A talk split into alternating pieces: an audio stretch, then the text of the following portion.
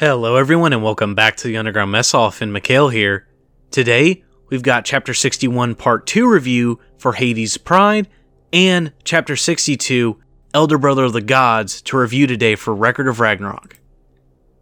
Now, I know it's been a while since the translations have come out, but I hope you all will be rewarded for your patience. With that said, let's get into it, and these are going to be shorter reviews because I have some more discussion I do want to talk about with these chapters. So in 61 part 2, we end up finding out a couple interesting things. So when Hades slashed open his chest, it at first seems from how the chapter goes that he was doing it to see where the air bullets would hit as he goes in for a thrust, but then immediately changes it into a downward swing, losing no power. However, that's not the case. What's actually happening is that his blood, which is known as Pluto Ichor, is tied directly to his life force, and then when it touches the Bident, it warps it into a totally new weapon, and it's called the Four Blooded Spear of Destiny, Ichor Desmos. And so, because it's tied to his life force, if he bleeds out and dies, he loses all that power. So it's a very high risk, high reward strategy. So he goes in against Shin with this attack Bloodled Dawn Ichor Eos, and while Shin tries to deflect it with the Heavenly Hand of Defense, unfortunately it cuts through his left pinky and ring finger, and he's able to deflect it towards his shoulder, but he loses a good chunk of it as well. And so the chapter ends where Hades says, you know, as the older brother, I won't be defeated. And we get a scene of Zeus and Adamas looking on in this fight. Then we get into chapter 62 and we get a lot of backstory. And so we end up finding out that Hades is the god that the other gods rely on the most. And so, on top of being the king of the netherworld, he's considered the most reliable god.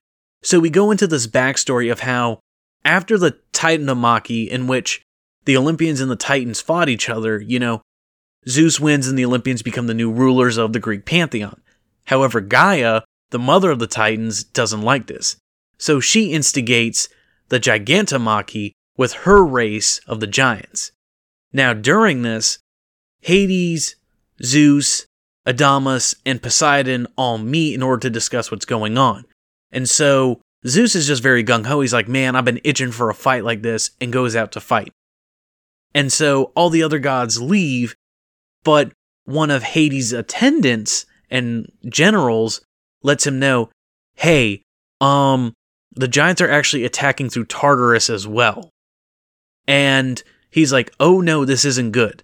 So what he does is we find out that Hades sent all of his army to help the other Greek gods fight in the overworld while he took on the forces by himself. And so we get this neat scene at the end of it. You know, they end up winning. And so Poseidon goes down to Tartarus and he's like, You fought them all by yourself? But when he meets him, he's whistling a familiar tune, the one that Kojiro Sasaki remembers and recognizes from his fight with Poseidon. So this is where Poseidon picks up this song and a lot of traits from Hades, at least we think. And so they're having this back and forth, and they're like, dude, you didn't have to take this all on your own. You, you were far too reckless. And Hades is like, yeah, but I only did what was right as the older brother. Poseidon's like, I get it, but still, you know, you could have lost. And so Hades then just responds saying, Look, Poseidon, I swear that I will not lose to anyone as the older brother. I won't be defeated. And he's like, eh, but I was probably too reckless. And so Poseidon says, You're not going to get any things from me, brother. And so Hades notes, he's like, Hey, that's the first time that you've called me brother. And so we cut back to the fight. We get this whole back and forth between, you know, Ares, Hermes, about how, like, oh, this is why he frets so much, yada, yada, yada. But then Adamas shows up, and Hermes is like, oh, hey, Adamas, I mean, adamantine. And Ares is confused. He's like, hold on a second, you know, I thought Poseidon just erased Adamas, and Hermes is like, yeah, but if he was truly serious, there wouldn't even be a trace left. Plus, Hades actually asked Beelzebub to reconstruct him. And so it's like, wait a minute, did Poseidon know about this? Zeus is like, yeah, alongside Hermes. So, towards the end of the chapter, we basically, it's like, you know, his strength is derived from his love for us, the brothers. What I find very interesting is that we now have the full dichotomy between Shin and Hades now.